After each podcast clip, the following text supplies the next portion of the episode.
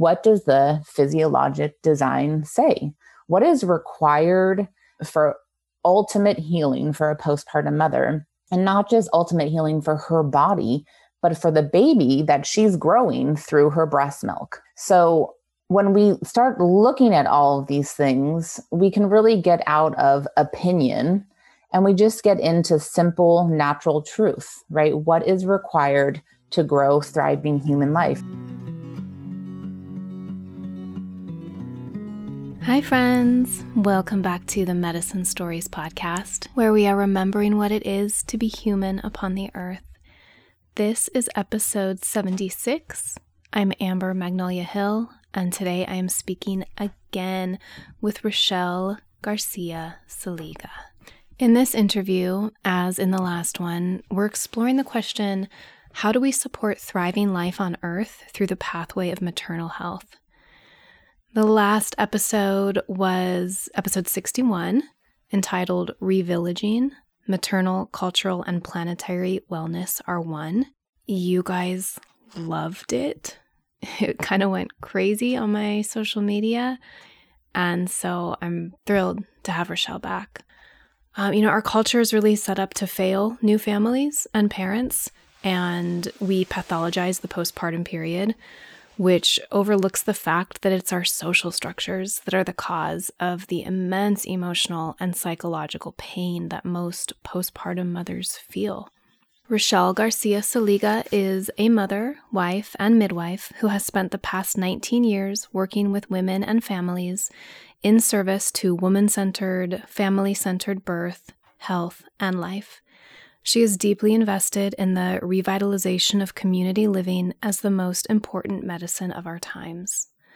All of her work is dedicated to midwifing a cultural shift, honoring our innate wisdom, personal authority, and the sanctity of life. Coming up is Rachelle's innate postpartum care certification online training. If you're interested at all, the early bird registration is February 26th, this is 2021, through March 2nd. So, only a few days to sign up to get the $300 discount of that early bird registration. After that, regular registration period closes March 7th at midnight California time. So if you're listening to this the day it comes out, you've got like a week, a week and a half to sign up if you're interested, if this is calling to you, as I know it is to so many people who listen to this podcast.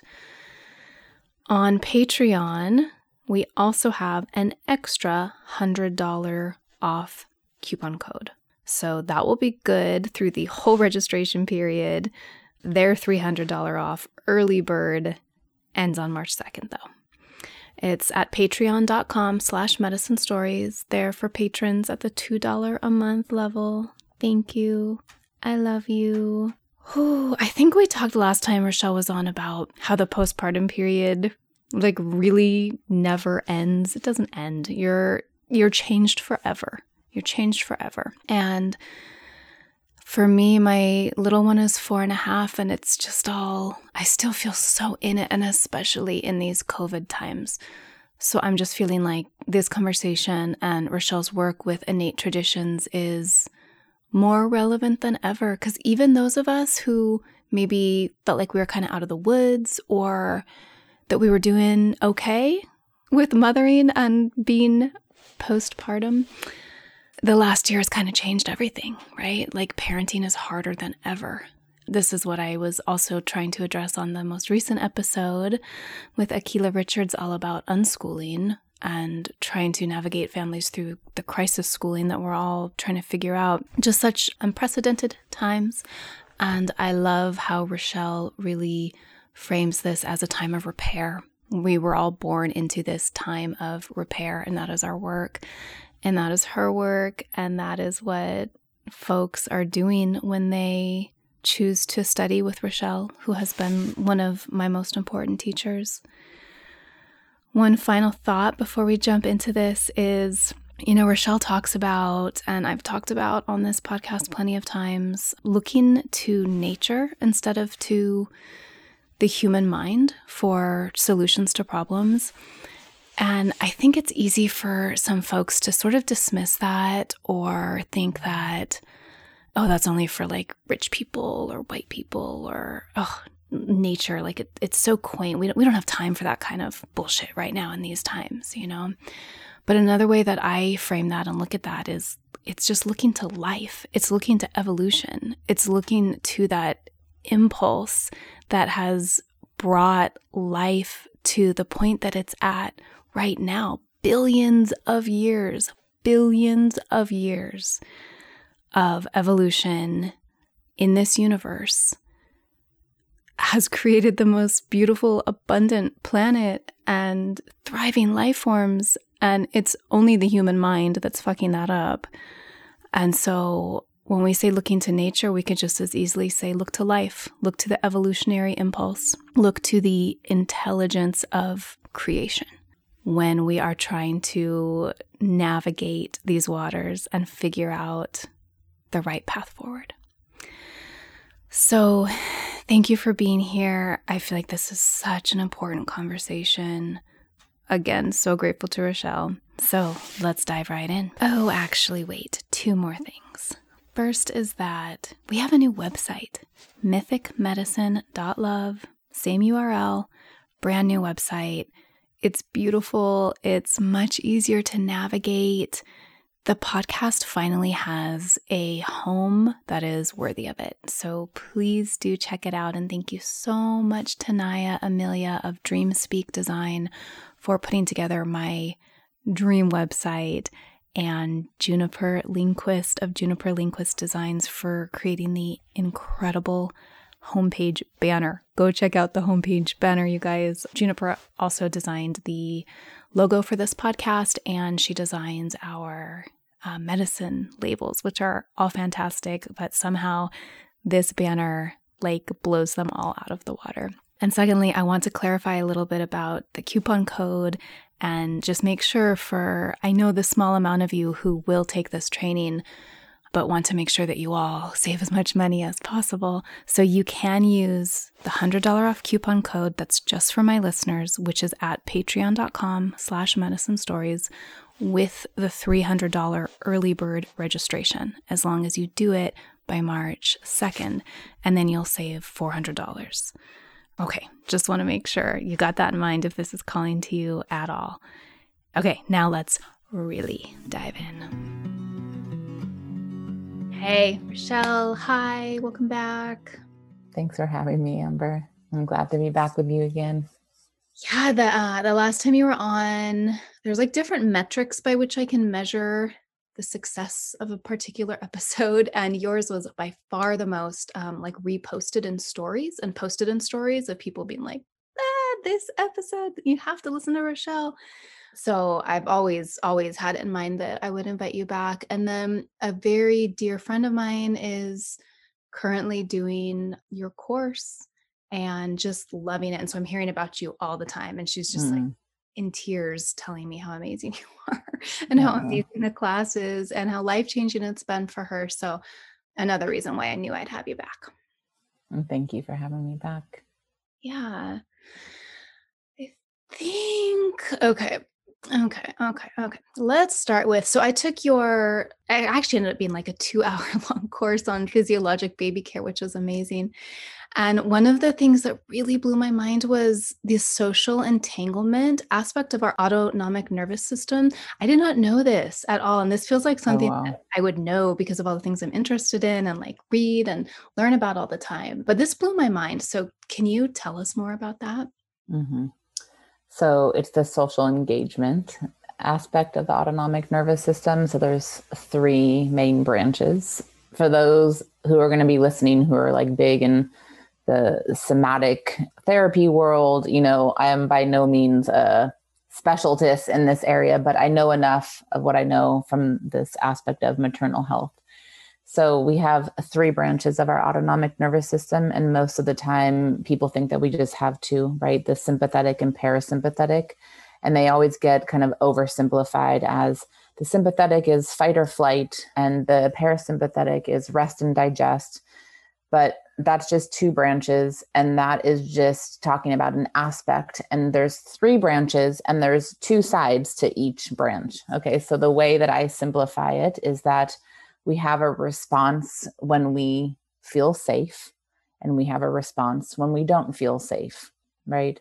And so the parasympathetic branch of the nervous system when we feel safe it is this rest and digest. It is chilling out. It's meditating. It is you know dropping in getting grounded all these kinds of things. Like that would be a parasympathetic branch of the autonomic nervous system response but we have to feel safe right? It's conditional when we feel safe. And when we don't feel safe a parasympathetic response would be checking out disassociation depression and feigning death right? It's like the deer in the headlight can't move, freeze kind of thing.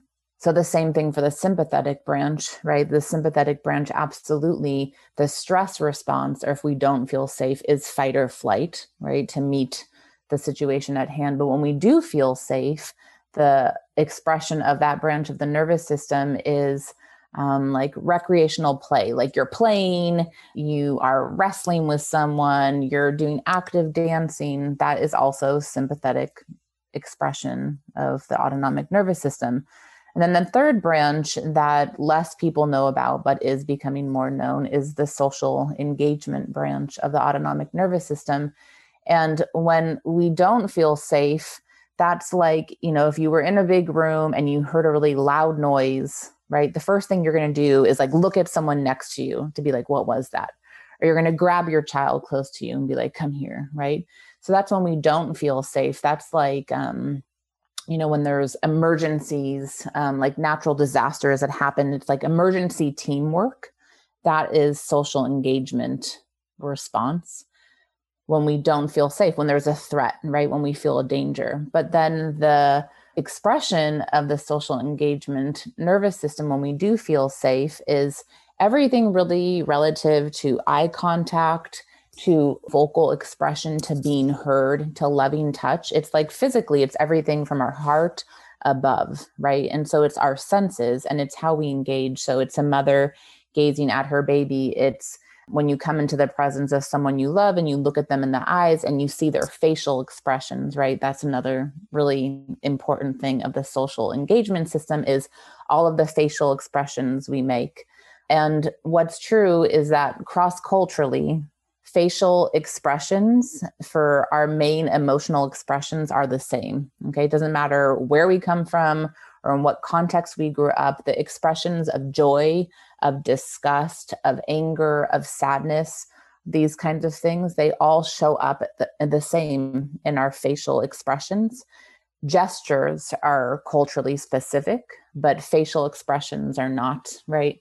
And so we're in constant communication with each other through these facial expressions we make and how we are connecting through our senses. And it's a really important aspect of our humanity, actually.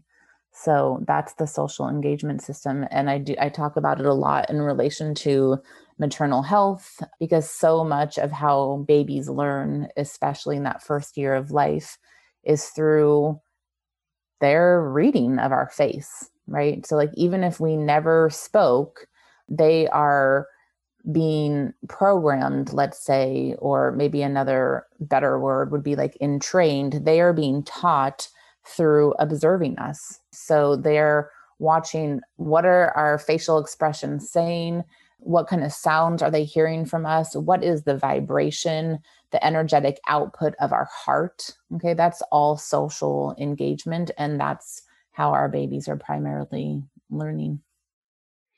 And that is so real the energetic output of the heart that's like a, a truly measurable thing totally. in case in case anyone listening thinks you're speaking metaphorically. I'm speaking quite literally yeah yeah what what is how many how many times stronger is the electromagnetic field of the heart than the brain it's some huge at least number. it's at least 10 i don't know i've heard between 10 and 100 so like it's way stronger than the brain mm-hmm. yeah so your work is like so huge it's just so foundational talking about maternal health and and infant health and the health of babies and yet it's become so politicized in mm-hmm. our modern world to talk about basic physiological truth. Mm-hmm. And I really appreciate this phrase I've seen you use a lot, which is that our physiologic design is the inarguable truth. So uh, let me just read your words here, okay? And then we can, then I'll just let you kind of like dive into whatever is calling to you. A postpartum mother feels sleep deprived, but she slash we are unwilling to face the physiologic truth that in order for her to sleep well, community support is required.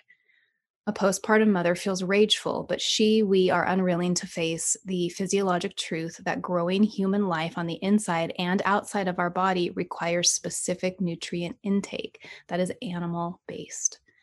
A postpartum mother feels depressed, but she, we are unwilling to face the physiologic truth that interruption in the process of labor and birth has consequences.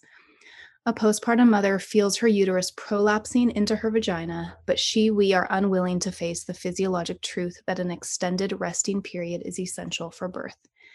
May we get out of our morality and into the physiologic truth of our bodies. What our human bodies require to thrive on is not opinion, it is physiologic truth. What postpartum mothers need to both survive and thrive is rooted in their physiologic design. All we need to do is honor that design. Yeah, that's kind of, I'm like, yes, exactly. That's kind of like the crux of the whole thing, you know? And so for me, you're like, oh, right on about that. Yeah, yeah, totally. you are. For, I'm going to do a talk coming up soon and am calling it something along the lines of innate physiologic design, not condition morality in the childbearing continuum because I mean, all of us carry our conditions, right? Our programs from growing up in a modern way of life, which most of us are if we're listening to a podcast and in, you know, involved in internet land and the like. And so much of what we have learned from school, from the collective, from our families, from our cultures is not based in truth. You know, it's not based in truth. And we latch onto these ideas and we're also so acculturated to always turn our you know our our knowings over to quote unquote experts. But when you start digging into this whole concept of experts it's like who the hell are the experts? You know i don't care if it's a woman or a man or whoever the hell it is. It's like like humans are not the experts in anything you know nature is the expert. And so if we just turn our attention to nature and look at nature as our ultimate teacher we just i mean it's really quite simple you know? And so yeah like all of that that you read i'm like yes exactly you know? And the part that i come back to often is food which i know is like a big touchy subject in the world of many people you know? And and I always talk about this when I'm teaching my class. Like, I did not ever used to touch the topic of food in my 20s when I was doing midwifery because everyone was like so uptight and so much dogma with their food. And I was like, I don't know, I'm not going to even go there, you know. And I saw women giving birth who lived on McDonald's and Coca Cola, and women giving birth who lived on street tacos. And I was like, well, guess it doesn't really matter because the babies all look okay and birth is going good. So I'm not going to touch food with a 10 foot pole. But as I got into developing innate postpartum care, I'm like, I really need to touch food, you know?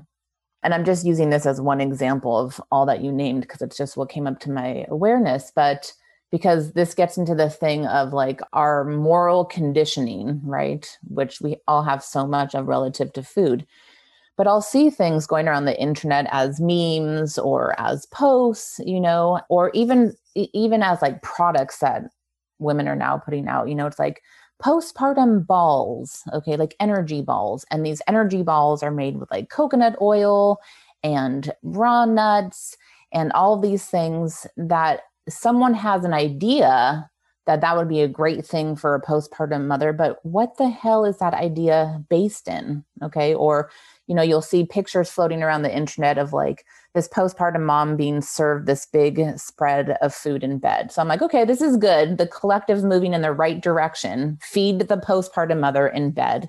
Yes, touche. But she has like these plates of salad and fresh fruit. And I'm like, what is that based in? You know, everyone has these ideas of what they think appropriate food is for the postpartum mother, but based in what is that, right? So, like, I go to the next level. And so, when I talk about food, I'm not talking about like my opinion about food, right? When I'm teaching, I talk about what does the physiologic design say? What is required for ultimate healing for a postpartum mother? And not just ultimate healing for her body, but for the baby that she's growing through her breast milk. So, when we start looking at all of these things, we can really get out of opinion and we just get into simple, natural truth, right? What is required to grow thriving human life? And when it's relative to the food conversation, specifically in the childbearing continuum, right? Because we need to eat differently depending on the stage of life that we're in, like what we need to eat when we're growing human life, whether inside of our body or outside of our body through our breast milk, is not the same thing that we need to eat as like a postmenopausal woman, for example, right? But just in that little period of time, we need to eat food that's going to help heal our bodies after giving birth. We need to eat food that's helping our bodies shift from gestation to lactation. We need to eat food that is helping to build up our iron stores after giving birth. We need to eat enough fats and food, the appropriate food that are going to give to our baby what they need because quality of breast milk is not the same. It's contingent upon what we put in our bodies.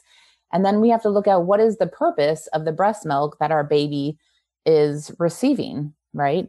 And when you look at all those things, it really is just a design. It's not opinion. It's like, how do we grow the facial bones optimally of a baby so that that baby can be a nose breather and not a mouth breather for the whole of their life.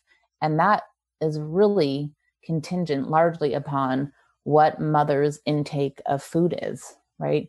So, anyways, that's how I approach all these things. It's really that we have to have the capacity to get out of our conditioned morality, question our own programming as to where are we getting this information from in the first place and don't look to a human to give us information but look to nature in terms of what nature's design is to grow thriving human life for many generations out. Not that this is what you know people i know have done for the last year and therefore must be good okay? But look at the people who have grown and birthed thriving life for many, many, many generations. And then we're going to have some insight into what actually works for healthy human development, you know? Yeah. Who have done that for many generations, such as like all of our ancestors until very, very recently. Mm-hmm. Yeah. Exactly. I I don't know if you know my story of being a vegan during my first pregnancy and birth. 14 and a half years ago. And um, I've told the story before on the podcast, especially in episode 20 when I interviewed my herb teacher, Kami McBride, for the first time, because it was at a lunch break when I was seven months postpartum at that herbal class when she sat down next to me and looked at me and was like, You're vegan, aren't you? I was like, Yeah, you know, like all proud and self righteous. And she's like, I can tell, and I can tell it's not working for you. You are a breastfeeding mother like this you're not getting the nutrients you need and i can see it in your body and on your face mm-hmm.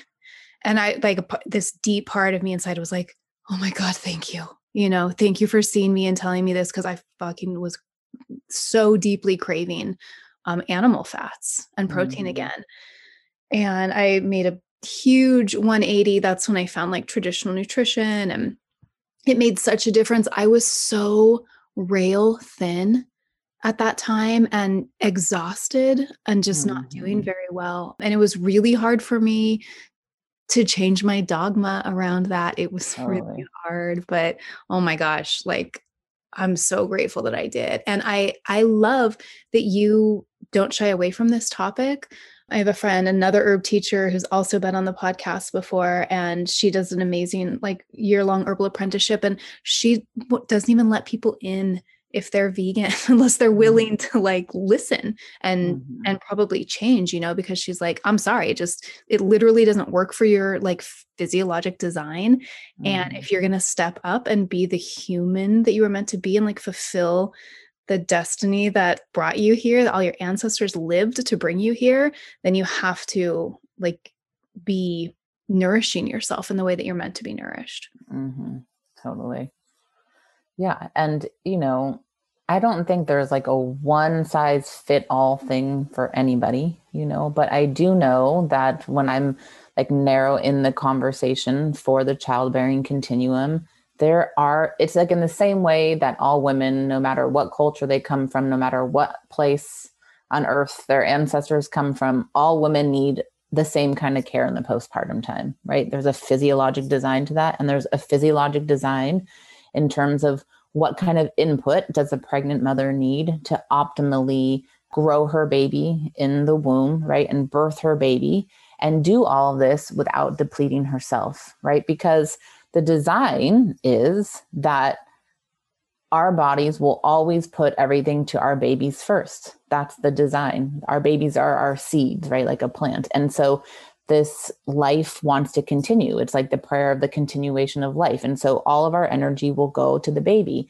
And so what that means on a really physical level is that your baby might be just fine, right? But what is it doing to you? And not just to you as the mother in the short term, right? As like a 20 year old giving birth, right? But what about you in the long term as you go through your menopausal years? And what about when you're in your 70s and 80s and like that in terms of what we're doing at that time?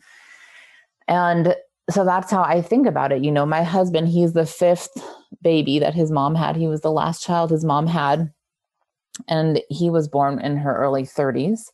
And after he was born, she lost all of her teeth because our body will work like that. It's like you don't have enough calcium mineral input from your food. So then our body is going to suck it out of our own bones, right? To give it to our babies to grow them. And a big thing that we talk about in my training is, and I don't know why this is not just said in this kind of language. I always do this. So anyone who listens to this who who has taken my class, they're just going to laugh because I, I say it like this in class and I say it like this on purpose because no one will forget it but our babies grow their brains in utero through our brain. Like they literally suck off fat from our brain to grow their brain. So they're siphoning off our brain when they're in our wombs. So it's like, this is a sound effect I do so that people don't get it. The omega 3 fatty acids, right, as DHA and EPA, go from our brains to our babies. And I think it's something like seven grams of fat pass each day from the brain through the placenta to the baby in the third trimester of pregnancy. So women's brains actually shrink during pregnancy because babies are sucking our brains off. Okay. Then our brains regrow in the postpartum time, right? As they're getting restructured, as we're learning um, how to mother this new baby, then our brains grow. And then what we need to know is that so our brains get sucked off for our babies to grow their brains in utero. Then when we breastfeed our babies, they're growing their brains still from our brain while they're nursing. Like the omega 3 fatty acids of our brain are going through our breast milk to them as they're nursing at our breast. Okay, fine. That's great. That's the design. But what happens when a mother is not putting back into her body omega 3 fatty acids with nutrient dense food, right? Which is like eggs and pasture raised meats and or pasture raised dairy foods or you know cod liver oil all the ways that you can get omega 3s into the body what happens when a mother is not getting replenished with everything that her baby's sucking off and then you're you know, nursing your baby for two or three years and you're a vegan, well, what does that look like? You know? And so, how that looks like in the short term is that looks like depression. That looks like you have no fucking energy. It looks like you just don't feel well, right? And that's the short term. But what does that look like in the long term? And the way that that looks like in the long term, okay, so then what if you have two, three, four, five babies and you have not ever actually re-fulfilled your need just specifically in this we're focusing on omega 3s okay well what does that look like in the long term and what they're finding now that that looks like in the long term is it's cognitive decline so dementia Alzheimer's. It's losing our cognitive capacities. So, what I see happening in the same way that, you know, postpartum moms feeling really shitty in the postpartum time, it's so common that it's become normalized. It's like, well, it's normal. She just had a baby. And so this is just how it is. We're doing the same things with aging, right? It's like, oh, mm-hmm. well, of course that, you know, she has dementia or of course she has Alzheimer's because she's getting old. But it's like, that's not normal. It's common. So it's getting normalized. But just because we get older doesn't mean we need to have cognitive decline and so much of that cognitive decline is relative to what we've been doing with our dietary intake in this case for the years prior. So, yeah, I mean, I saw this video that someone was posting on internet land, you know, and it was of this ballerina who was like now in a wheelchair and I don't know, you know, she's in her 80s. You saw that, mm-hmm. right? Who has Alzheimer's and she and and they were talking about, oh, it's so beautiful because she has Alzheimer's um, and they put on music that she had danced to as a young ballerina, right? And her body was remembering, right? So it's this implicit memory of how the body remembers even when the mind doesn't. And I was like, okay, well, I appreciate that. That's beautiful. But I'm like, what about the fact that she probably actually also starved herself for a vast majority of her career as a prima ballerina and probably ate no fat? And probably the reason that she has Alzheimer's now is because she was starved for the vast majority of her adult life. Like people don't make these connections, and these are things that are like taboo even to say. And certainly, someone who's listening is probably going to feel offended because it's so common now for these mental degenerative conditions as people age but we have to look at what people are eating and understand that just in this part of nutrition i mean we're not even talking about all the other freaking things that you read in that post i made but nutritional deficiencies are intergenerational okay? They're intergenerational. It's like they call the three generation footprint. So what actually is going on for your grandmother impacts our health today. So it's three generations at least of how nutrition impacts us so those kinds of things I do feel really strong about, like the whole veganism thing, especially in the childbearing continuum. I'm like, based on what? Based upon whose ancestors? Yeah. You no. know, none. I mean, none. No none. one's ancestors were vegan. No. And that's a hard one for people to wrap their minds around. You know, every time I teach, there's at least a handful of women freaking out, mm-hmm. you know.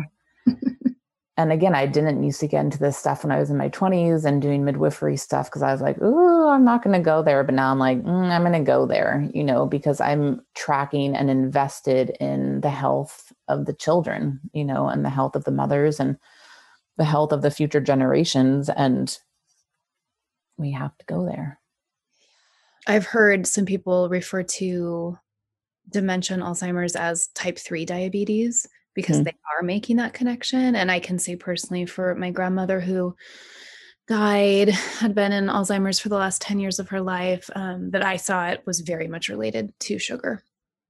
I was just like watching it before my own eyes, even before I heard anything about this. Totally. So it's something. I mean, we could we could just talk about so many aspects of this forever, but I I want to be sure to talk about something else related to this, and I'm nervous because people are going to be offended for sure with what I'm about to say, but it so relates to what we're talking about in physiologic design, and mm-hmm. so that is how, you know, back in the day, maybe like in the 70s, these these women these lactivists were coming forward and saying hey like we know we have the science and the ancestral traditions that now tell us that breast milk is the best nutrition for babies. So you know we really want to spread the word and like breast is best and let's let's make sure that mothers know this. And so then we get into like now times and everyone is so easily triggered.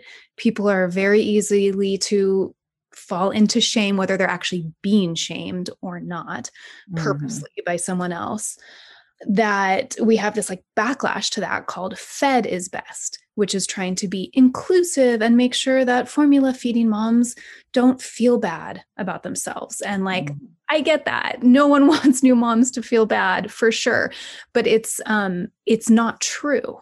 You mm-hmm. know, it, what is physiologically true is that breast is best. Mm-hmm. And so I like it really worries me when I see facts get muddled because we want to make sure no one has their feelings hurt. Or one example is a, a friend of mine on Instagram did a post on exactly what I'm saying right now. Like, actually, y'all, breast is best, and we have to stop with this insanity. And there was a lot of comments of women being like, you know what? I tried everything to breastfeed my child and I couldn't. So you're shaming me. I bent over backwards to breastfeed my child. I did everything. Da, da, da. And like, my comment was purely like, and why did you bend over backwards? And why did you try everything? And oh because you know that breast is best because you knew that and you mm-hmm. know that and everyone knows that and like it's it's okay that you couldn't you know it's okay formula feeding is better than not feeding at all and breastfeeding is best yeah i mean i feel like we live in a time where there's such profound lack of emotional and spiritual maturation is i mean that's what that is. And so everybody instead of just like taking responsibility for their own feelings everyone wants to point their fingers at someone else and tell it's your fault that they feel bad because of whatever. And we talk about this too in my class and this is in so many ways right? It's like also with birth stories.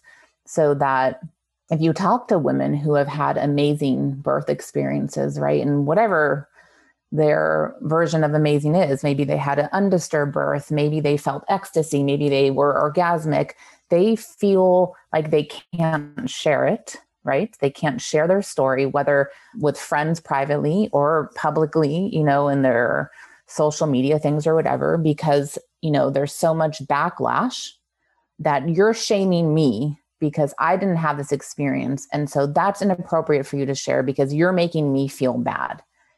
And I'm just like, that's the emotional, emotional maturation, honestly, of like a five year old. I mean, sometimes I talk about these things in front of my daughter, you know, and I'll say, that's the emotional maturation of a 10 year old. And she's like, wait a second, because she's 10. She's like, no way, because she even is more mature than that, you know? So it is truth.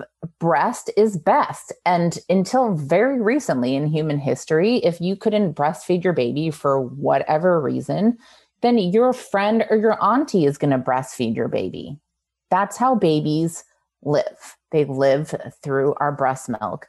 So all of this stuff with formulating these conversations and the difficulty to breastfeed and stuff, it's like I get the feelings, right? I mean, our feelings are real and our feelings are valid. Like, okay, you did want to breastfeed and you couldn't, or you did want to have a certain kind of birth and it didn't go like that. I mean, however we feel about that, that's real and that's valid. And it's important that we honor that and it's important that we process that. But that doesn't negate physiologic truth. And truth is truth is truth is truth. And breast is best because that's our design. There is nothing man made that will ever become a substitute for breast milk. There won't. And so, I mean, I don't like, I would not like make posts like that publicly because I know the kind of reaction, I know the level of like emotional maturation out there and lack of.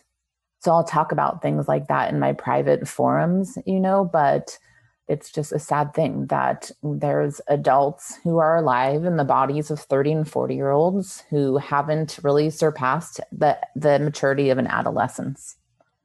Yeah. you know, and and that infiltrates most everything at this time. Definitely. Yeah when i was laying in bed last night thinking like am i going to bring that up tomorrow with rachelle? I, I had the same thought. I'm like it's just so emotionally immature to not mm-hmm. be able to separate that statement from your own feeling and reaction of being shamed and being victimized which like just seems like most people just love to feel mm-hmm. shamed and victimized today totally. on the internet at least um, and then the, and then it and i was like oh and rachelle talks about that too like eldering and mm-hmm. truly stepping into adulthood and I I love that you talk it's like that's language I tend to use a lot too but also some people find that very triggering like oh you're saying I'm a child. And I'm like oh I'm just trying to like how how do I language this better that we kind of just need to up level in our yeah emotional intelligence maturity understanding Totally. I mean, you know, it doesn't really matter at, this juncture in the collective what you say or what you do. It's like someone's going to become offended, right? So, how I think about it is like we all might as well be real with ourselves and speak our truth because someone's going to get pissed off anyways. So, at least when people get pissed off, at least you're speaking your truth and you're being real and integral with yourself. You know what I mean? Because it's not possible to not offend or piss someone off and I just really see it that there's a lot of it's like it's spiritual sickness is how I think about it. So yes, like emotional and spiritual um, lack of maturity, but foundationally it's spiritual sickness because we all should be maturing in our emotionality, in our mental capacity, in our spiritual capacity as our physical body grows, right? That's normal like trajectory of life. And where we're not that's our work to do right? So again it's not that something's wrong with someone. I mean this is happening because many of us lack parents lack mentors lack role models to usher us through this. But as these things come into our conscious awareness then it's our responsibility to take care of. And so the really simple way to know is like whatever it is that triggers us it's not about that person it's about us. Like i can't be triggered if i don't have something to work on. So you know what's going to be triggering for me may not be triggering for you and it's going to be triggering for me because that's my shit to work on. In the same way something may trigger you and it's like nothing for me right? So i just look at it whatever i'm getting triggered by by someone else i have work to do with that. I look at that i'm like oh wow okay and if someone's getting triggered by something I say, what is it that they have to look at? You know, and that's taking responsibility for ourselves. That's self responsibility. That's getting out of projection. That's getting out of victimization. And it's dealing with our own shit so that we can grow up. And I know it sounds harsh, but, and it is kind of harsh, but it's also just how it is. Yeah. Yeah. Grow, growing into maturity is challenging.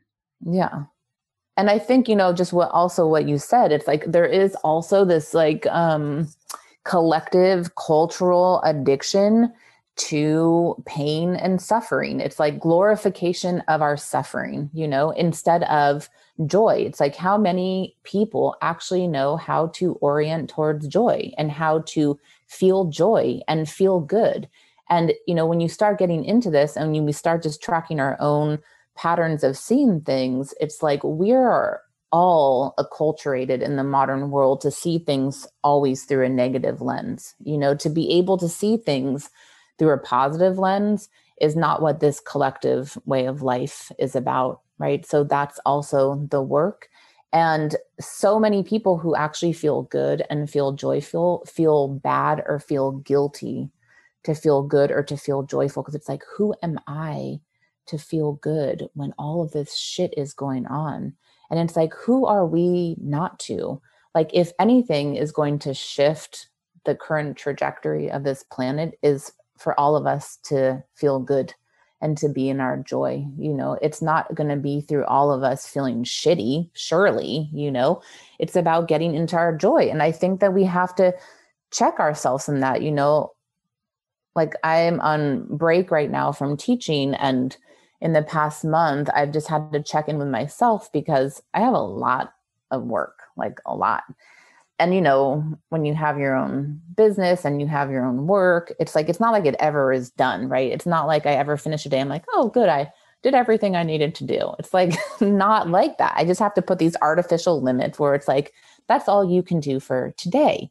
But it's this drive of like, there's more and there's more and there's more. And I have to stop. And I and I'm stopping right now. You know, this is my time off and be like, why am I doing this? Why am I doing everything I'm doing? Am I martyring myself for the cause? You know, it's like I'm going to sacrifice myself at the altar of the cause. No, that's not why I'm doing this. That's insane, you know? And I'm taking this time to re anchor myself that I'm doing this for joy. Like I'm doing this because of my love of life. And that's what I want my work to be an expression of joy and love of life. Like not martyrdom, not sacrificing myself for the cause.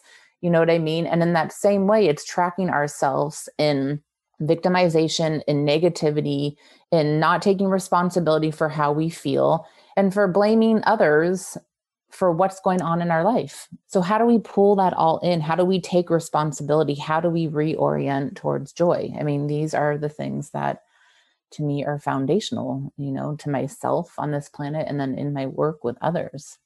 Yeah, I was really touched by you talking about how people are afraid to share their positive birthing stories. And it, it makes me think that I've been very slowly working on a memoir about my mom who was the best mom in the world and died unexpectedly in 2015 and and sometimes that comes up for me like this guilt of like are people even going to be able to handle reading about how great my mom was like without hating me or being deeply triggered because they didn't have that? Um, but then being like no this is like a beautiful amazing thing that i want to share that i like want to channel out into the world so that people know what's possible. And also when you're reading someone's experience like that like you're feeling the love.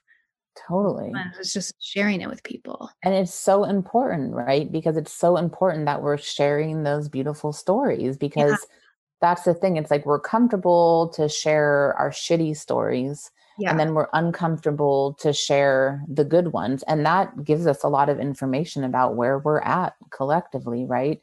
So Yes, I'm awesome. I'm super excited that you're writing that about your mom and I love hearing people's stories and I and I can you know, I had a really challenging birth experience and it does not trigger me to hear that someone else had a really beautiful birth experience. I mm-hmm. can be like, oh, I'm so grateful. And I can really literally feel gratitude in my body for their beautiful birth experience because I know that when something beautiful happens for one person, it affects the collective. So I'm like, I feel so good inside of my body to know this alteration to the collective that's happened because of this exalting experience, you know? And could I have felt that, you know, when I was two months postpartum? Maybe not, but I do my work so that I can, you know? And yeah. that's what we all need to do, right? It's like, we need to be able to hear the stories of joy and of beauty and of all the things that are going right and going well and to be able to receive those things so that they can imprint on us too. Because for all of the people who didn't have a mother experience like you have, that story that beauty can imprint upon people so that they kind of have a template or a felt sense of well how does that actually even feel like? And that's amazing you know yeah. And one of the stories I want to share that I'll just touch on briefly here is that my mother's mother's mother was not that kind of mother. My great grandmother, she had, she birthed 17 children, 12 of whom lived past infancy. She did not have the capacity really to love her children in that way. Um, and so my grandma grew up being like, what is this? Like, why doesn't my mom love me? What's going on? And she consciously chose to love her own children in a way that hadn't been modeled for her and that she didn't really know how to do.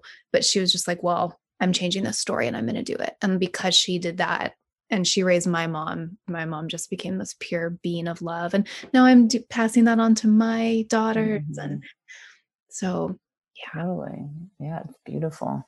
So, you know, we, the, the one thing we keep touching on here is community and how interrelated we all are and even going back to you know for the women who did need to formula feed who might still be in guilt about that or just you know knowing it wasn't ideal i i love how you brought up that their babies would have received breast milk in the past if we were living in a communal society still the way we are meant to do. And so even though someone might be triggered initially by a lot of the things that we're talking about today truly it's not their fault. It is mm-hmm. like society's fault. It's the way mm-hmm. everything is set up. And can i read your words again? Mm-hmm. okay. I'm like what did i say? No this is so good. It's about the terrain because i mean this is this just you know really helped me immediately like place all of these things in a um, in a metaphor that really works for me. So our environment our terrain is what shapes us builds us creates us my approach to postpartum care, maternal health is exactly this. The problem is not the mothers. The postpartum anxiety, the postpartum depression, the postpartum rage, these are the symptoms. The problem is the terrain, the environment of the mothers. And the environment, which is the lack of community and lack of support, is toxic for mothers. When the terrain is tended in a nurturing way, the symptomatic expression of pathology disappears in the mothers. Likewise, when children have bad behavior, it is incoherent to focus on the child's bad behavior without taking into context the environment of that child. Are the parents arguing? Is the child overwhelmed? How is the child's sleep and diet? What is going on in that child's terrain? When it comes to health or ill health within our bodies, this too is contingent upon our terrain. The terrain of our bodies is relative to the kind of food we eat, the kind of water we drink, the chemicals we're exposed to. Yes, it is also relative to our past, unhealed traumas, our felt sense of safety, our belief systems about life, our sense of belonging, and our social support. Ooh, our terrain is everything when it comes to our health. It is not just about what bacterias or viruses we are exposed to. My prayer for us all at this time and from this time forward is that we create life exalting environments for ourselves in remembrance that we are our environment, we are our terrain. Are you like, uh huh? Yeah. Yeah. yeah. Yeah, me too. yeah. exactly. So that's just so validating and normalizing. Mm-hmm. Yeah. And so I think in everything, you know, whatever our current situation is, it's like, it's both and. I feel like oftentimes people and especially mothers get stuck in either or, you know, and it's it's usually both and and not either or. So if we, you know, have a really shitty birth experience, whether the shitty birth experience was because we were in a hospital environment or whether it was because we were with um, shitty midwives. It's like there's a part of that that really is not our fault. We're working within institutions that are deranged and dysfunctional. And we're working with a lot of people, quite honestly, who are deranged and dysfunctional also because of the collective way that we've grown up in, right? So, in that way, we can say, well, this is not our fault. But at the same time, we can say, and this is our fault because we brought this into our reality, right? We chose this care provider, we chose this midwife, we chose this pathway. So it's both and. And I think it's important for us to not lose sight of either. It's like, how are we victim to a system that doesn't respect life? And how are we complicit in the choices that we're making? So it's taking responsibility for our lives. And at the same time, understanding that we are working and we are living in a time of repair you know so whether we're talking about um, working with individuals who are not meeting us in the way that we need to be met or working within institutions that are not meeting us in the way that we need to be met. It's like there's a way that we can take up responsibility for our choices and a way that we don't. So it's both and and not either or. And I feel like that's important, especially for mothers who are listening, you know, postpartum mothers in this really sensitive time frame of life, especially to understand that. I love that framework so much. I try to keep that in mind all the time, the both and. Mm-hmm. That is kind of another symptom of what internet culture has done to everyone is that people think in such black and white extremes and forget all the nuance that's in between and forget that two things that seem maybe opposite can actually both be true at the same time and in the same place. Yeah, that's quite insane. So, my friend who is doing your course, she's been trying to get pregnant for years and she did recently get pregnant and she said that um she, our group. Yeah, and the, and that you said like that actually happens a lot for women who are taking this class. I love mm-hmm. totally. There's always like when whether I teach online or if I teach in person, there is something there is something in the alchemy of women coming together that many women end up pregnant. And I learned this for myself too, actually. Like the first time I was ever pregnant was in this group of women, you know, and there's just like it's fertile grounds. Women come together and create fertile grounds. So if you're wanting to get pregnant, it's a great time. And if you're not wanting to get pregnant, then it's a great time to be aware of that as well, you know? Mm. Yeah, I just, I love the truly the alchemy of women coming together to exalt life which is mm-hmm. which is your work. And so it makes perfect sense to me that that could be the outcome of that. And it makes me miss being a part of groups like that coming together. And i'm happy that things like this are still happening if only online for now. Mm-hmm. yeah i mean i you know i wasn't ever teaching online until like 2018 i think is when i first started maybe 2000 i think 2018 and i mean i was really judgy about online stuff before i was doing it. And i really started doing it at that time because i had been traveling to teach. And i got back actually after teaching in sebastopol california in 2018 and i just crashed hard. And it was i knew it wasn't from the teaching aspect because i love that and that actually fuels me but it's the traveling mm-hmm. and yeah, the traveling really that just was not working for me. And so as I was like lying there just in my shithole in that time, I was in this conversation with God really. And I was like, oh my God, I cannot do this anymore. And um, I was like, I don't know what to do because I'm our family's sole financial provider. And, and I, but I know I can't do this. You know, I know like I need to cancel the classes that I have planned to teach and I was getting I was getting all this direction of like, yeah, that's the way. Cancel that and do this, and then bring your class online. And I'm in this conversation. I'm like, I can't bring my class online. That's crazy. Like this can never work online. It's like, yeah, bring your class online. That's what you have to do. And I was in such an internal debate, you know, mm-hmm. and and then I did, and I brought my class online, and it's been amazing. It's been absolutely amazing. And it's amazing. Like I teach live, so I'm not doing like pre recorded things. And, you know, I would say that usually about half the class attends live. So we have like anywhere from 50 to 100 women typically on a call, and everyone's all around the whole planet. And to think that we're connecting at the same time, but like in different times. So someone could be in the call who's in Australia, who's actually in the next day, for example, you know, that we're in the same time in different times, connecting with the same intention and the same focus for the same purpose. I'm like, that is pretty cool, actually. And now, like, the potency of it is the same, if not more, than when I'm teaching live because of the extension of what we're doing. Yeah, I I think maybe collectively we've all been pleasantly surprised at how what can actually happen over Zoom. Totally. the totally. connection that does happen. Mm-hmm. Okay, I'm going to read one more thing from you because it just kind of ties everything up and transitions us into what I mm-hmm. want to do at the end here. I wasn't going mm-hmm. to, but then I was just kind of reading it. I'm like, no, it's too good.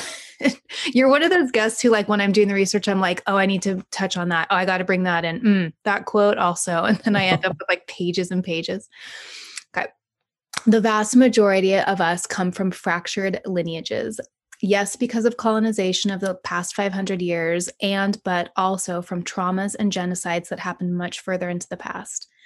The vast majority of us did not grow up with secure attachments and with adults who could accurately see us and accurately reflect back to us who we are. The vast majority of us engaging with these social media posts, took this off Instagram, went to public schools where we were belittled, where we put our life energy forth to fit in, where we were not ushered into our womanhood or manhood from our girlhood or boyhood. To acknowledge all of these things is not to judge all these things, nor the circumstances, nor the people of our lives. And, but we must clearly see these things to understand that collectively we have these repairs to make, and that collectively we have missed, been deprived of, skipped over important developmental transitions in life. When we bring repair to these developmental transitions in life, we come more and more into mature adulthood. And this is what humanity is in dire need of adults who are actually mature adults, not just people who are in older bodies. Because when adults are mature adults, they make, we make clear, healthy decisions that exalt all of creation. This piece around maturation, adulthood, young eldership, and eldership is a cornerstone of the innate postpartum care certification training. So sorry, I hope that wasn't too awkward that I read your words too. I, I normally don't no. with it. they're so good. I'm like, I want people to hear these words. Mm, totally. So I I like I invited you on to have this conversation and really hoping that we could help encourage people to take the postpartum training certification. It just sounds so incredible. And I feel like you are such an important teacher for these times. You give me hope. You really, like, really deeply give me hope. Mm. So please, when does it start? And just tell us more about it. Mm-hmm. So it's Innate postpartum care certification training, and I'm going to teach it just one time this year. You know, like I feel that this body of work is this live being that I caretake and I kind of follow its thread, you know, I've, I, I'm like holding it and caretaking it and I've, and I'm following it. And for the past like five years, well, 16, 17, 18, 19, yeah, for the past five years, I've taught this training multiple times a year.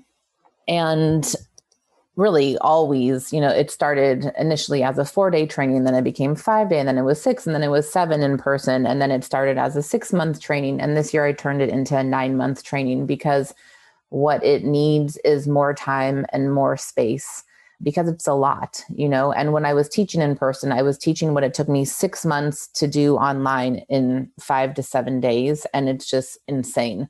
And so I want to create more space with it because it is so important. And really, what it is, it's a maternal health care training, right? That I created initially as like a secondary training for birth and healthcare professionals because unless people are coming into caretaking positions from a traditional medicine route, right? Like traditional Chinese medicine or traditional Ayurvedic medicine or traditional Mexican medicine, like a traditional medicine route, will have a focus on postpartum wellness.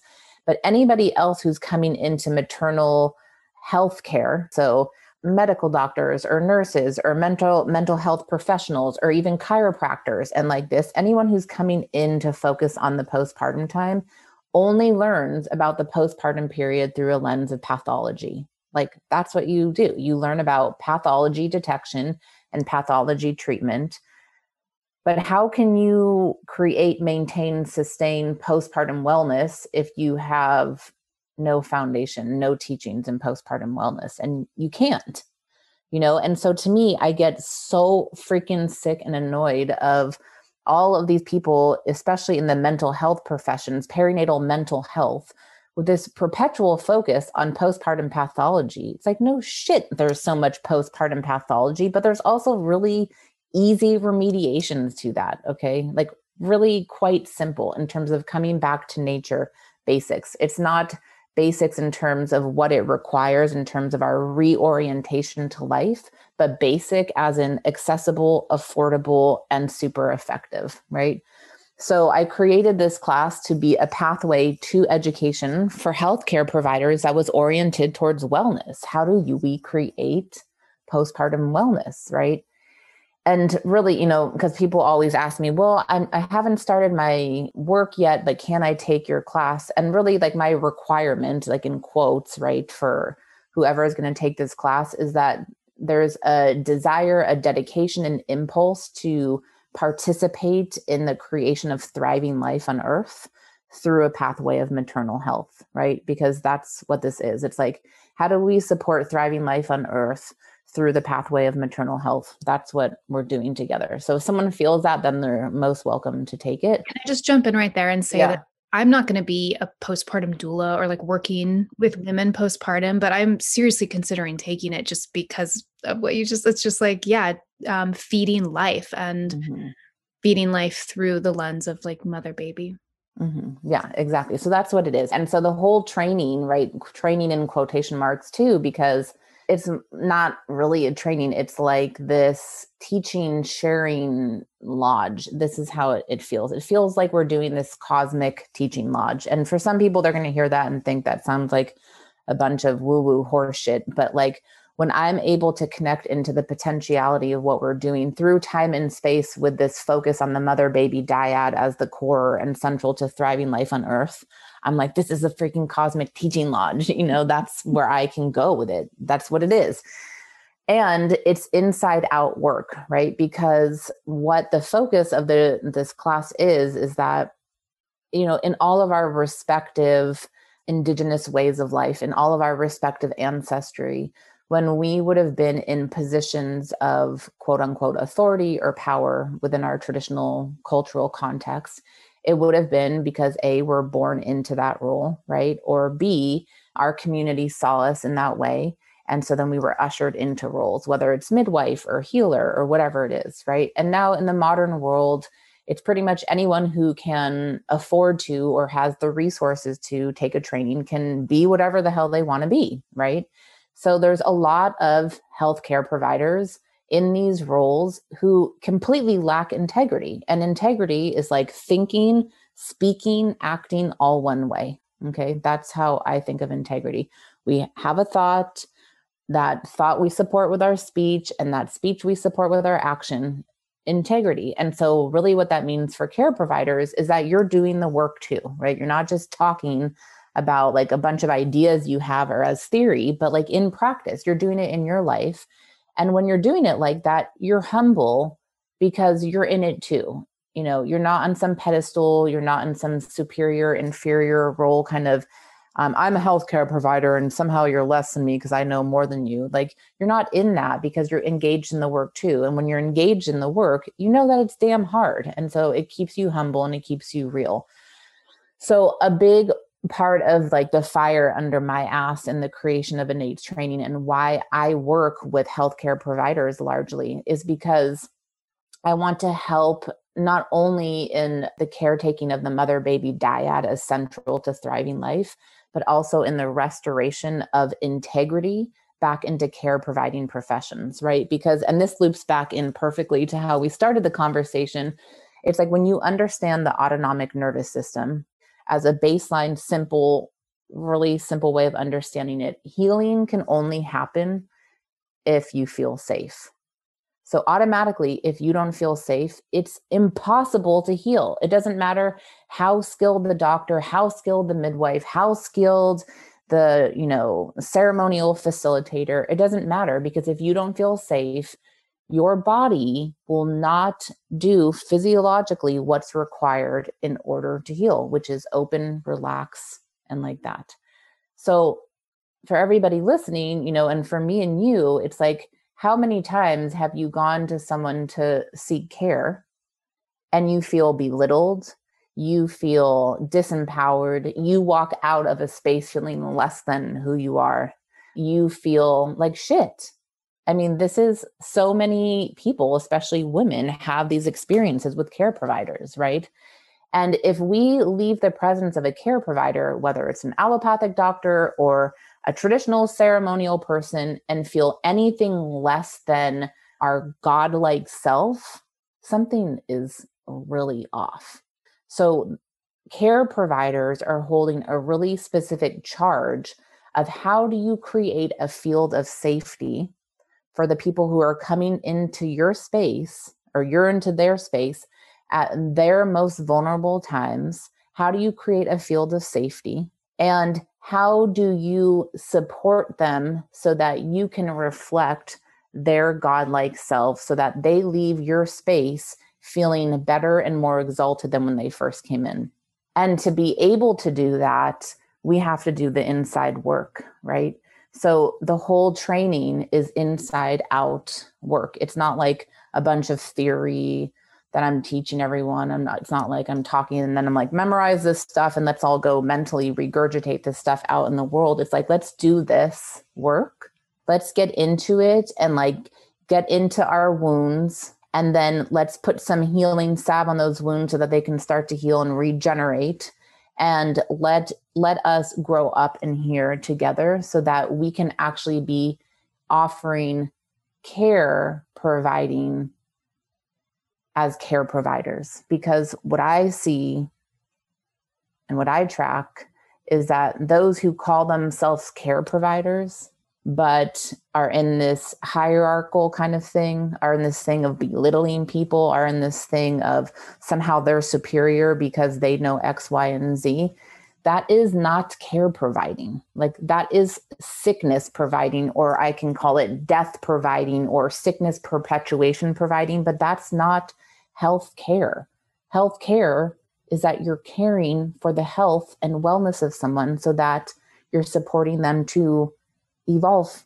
So all of innate training is inside out work. How do we actually do that? Right. And we do that through doing the work internally so that we know what's up, we know what our triggers are, we know what needs attention, we tend to it, we're engaged in it so that we we remember what it actually costs to be engaged in our healing work in terms of the emotional, mental, spiritual aspects of it so that then we can offer that kind of care to the women and families that we're serving because truly there is no better tool you know no better skill we can have than how do we create a field of safety because if someone feels safe in your presence and you can accurately see them and accurately reflect back to them who they are that is the foundation for healing mm-hmm. and healing happens mm-hmm. That sounds amazing and you get to do it all in community yes mm-hmm. So we start March 17th and we're going to go through in December. So it's going to be a nine month training. It's like a gestational period. Mm-hmm. And I'm really excited because I'm going to bring in guest teachers this year. I've done a little bit of that in the past, but I just haven't had a lot of time, like spaciousness, but now I do. So I'm going to bring in guest teachers to share, and we just have more time and more space to like really get into things together. Nice. And is it a once a week call? once a week on Wednesdays. And so it will be, you know, most Wednesdays we'll have, you know, a Wednesday break here and there throughout the nine months. Um, and they're all live and classes are between two to three hours. And then it's all videoed, right, and stored in our online platform. And then we do co counseling partnerships in Innate training. And we also do mentorship calls. And there's also questions and answer session. And then also like a community forum. So most women who take the training feel like they're really held by the community. Yeah, I know that's been my friend's experience. And mm-hmm. actually, I'm wondering if I might ask for your help with something, ask for your advice on something, because my friend, I know, asked this on my behalf, but kept me anonymous in your forum. And you responded, but it, it just popped into my mind again that I think this could help a lot of moms out there right now. Mm-hmm. So, Nixie, she's four, and in the last few months, she has just started chewing the shit out of her fingers. Um, she's it's not her fingernails, and mm-hmm. she doesn't have pinworms, and it's it's like they're almost constantly in her mouth. Mm-hmm. And I've posted online and forums, and I've just had so many women and friends in real life tell me my kid is doing that too, like the exact same thing right now. And I mean, clearly it seems like some sort of anxiety thing, but when I look at it, I'm like, we're not that anxious, but I know everything's weird right now. And, you know, mm-hmm. we're like, no, we still can't go to the library. Yes, mm-hmm. you have to put this mask on right now. No, we can't see that friend, Do you know? Mm-hmm. I, but I, I would love to hear through your lens what you think. Totally. I mean, I just think about like if that were my daughter, you know, what would I think and like what would I do? And the first thing I think of that I would do is I mean, I have a dear friend who's an elder midwife and a homeopathist. And I would probably turn to homeopathy for that, you know, because especially if you've heard that a lot of children are doing that now, I feel like they're probably picking up on stuff in the collective. And I would turn to homeopathy. I mean, homeopathy has been so effective for my family and I. Last January, one morning, our daughter woke up and, it, you know, she had gone to bed fine. She woke up one morning and she didn't feel well, was clear, you know. Maybe she had like kind of a fever. You know, I was like, okay, just we're to hang out, we'll chill out today. And then she was like, I can't move my legs, she says, right? And I was like, what? And so then I got, you know, I'm fine with fevers and, you know, whatever, you know, but I was like, what? And she's like, I can't move my legs, mom. So then I start tripping out. You know, I'm like, start repertorizing all these horrible diseases that could make her not be able to feel her legs. And I was like, is it spinal meningitis? I, you know, I start going to this whole thing. So I call this friend of mine, the homeopathist, and I'm just like, oh my God. And, you know, and she's helping me too to like rule out all possible emergency things. Like, do I actually need to bring her to the emergency room? And then, you know, we were working through things and we're like, okay, no And then she says to me, How are you and Juan doing? Me and my husband, you know? And I was like, the hell does that have to do with anything? You know, I'm like, I'm in this crisis with my daughter. Anyways, what came out of it, the short of the long, was like me and my husband had not been good, you know, and you know, when you have kids, it's like time can just keep going on and it's not like um, high impact bad it's like low grade bad you know? And we had been in like a low grade bad for a lot of weeks you know? And so through the conversation essentially me and my husband got on a homeopathic remedy not my daughter okay? And by the time it turned into like i had a consultation with her and then he had a consultation with her and by the time we were done just having the consultation with her and hashing all of that out and that you know she's going to put our remedies in the mail. We haven't even started taking our remedies. Then our daughter was fine and could get up and move her legs then, wow. you know?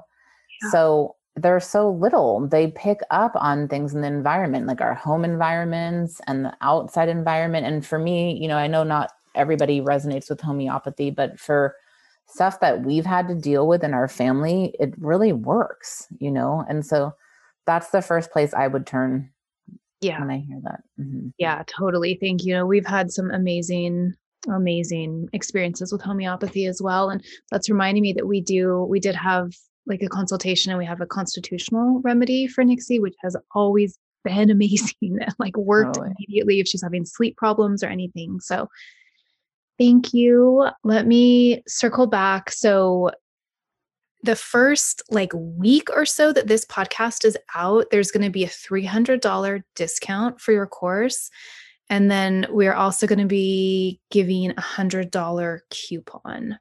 So there's early bird special, yeah, for the first week that registration opens. So registration is set to open February 26th and it's a $300 discount off of, you know, the regular price and then I'm going to leave it to you. You're we're going to send you a coupon code Amber and I was thinking you would put it for your Patreon listeners, you know, however you're going to do that. So those who listen to the podcast will get that from you. Okay. Yeah. Thank you so much. I just mm-hmm. love being a part of um, getting more people to learn from you. Oh, just thank you so much, Rachelle. I, I really can't put into words how much I value you. Mm, thank you. Yeah. Thank you for all your work. Yeah. Mm-hmm. For all the all the mamas, all the babies, all the humans out there just trying to I like how you frame it as doing the repair work. Mm-hmm. We're in the time of repair. Mm-hmm.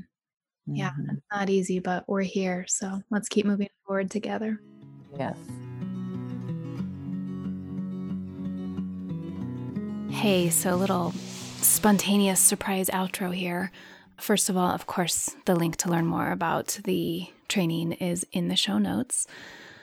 Second of all, if you at all were intrigued or picked up on because you have a personal connection to mouth breathing versus nose breathing, or anyone in your life does, I highly recommend the book Breath by James Nestor. It is a yellow cover. It's very easy to remember the title, Breath. It blew my mind. He I I might invite him on the podcast. I just don't have enough time at all for like 90% of the people I would like to speak to on this show. But I like couldn't put that book down. We all breathe.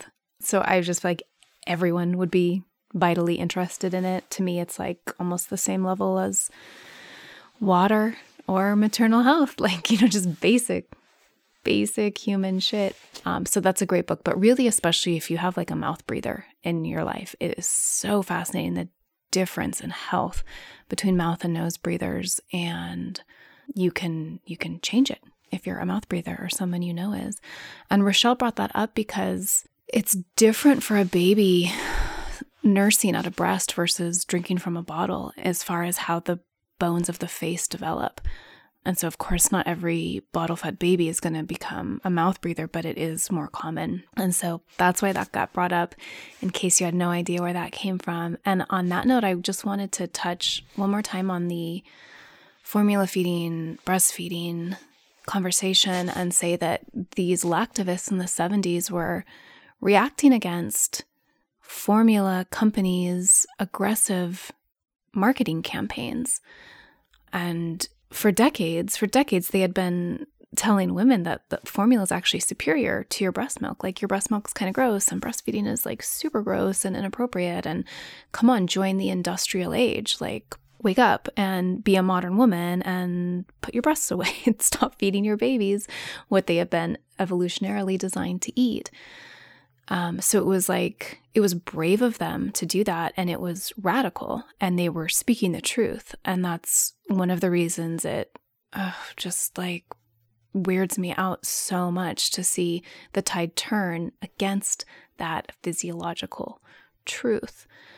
I also wanted to impart, in case this is not something that you had heard or known about before, I think this is one of the most like important things I've ever learned and certainly should be known by everyone raising a baby, which is that or anyone involved in this conversation around how we feed babies, not only does breast milk have the perfect balance of nutrients to grow an infant Homo sapien, but it also, the nutrients in the breast milk change in the moment as the baby's nursing.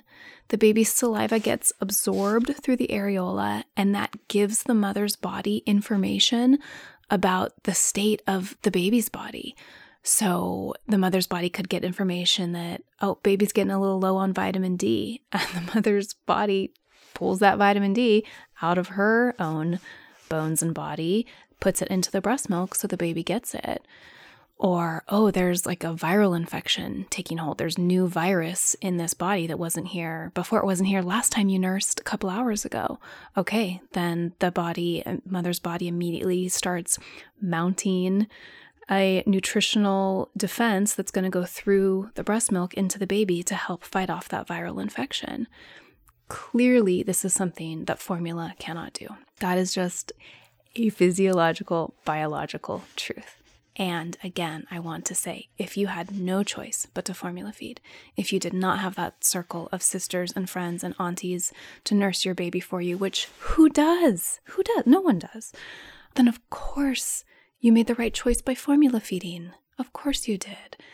And oh gosh, it's just such a fraught conversation, and it doesn't need to be. And it is because we're lacking community care and community support so, for the millionth time, thank you, Rachelle. Thank you, everyone who's working to revillage, revillage motherhood, revillage human life. And love you all. See you next time. Thank you for taking these medicine stories in. I hope they inspire you to keep walking the mythic path of your own unfolding self.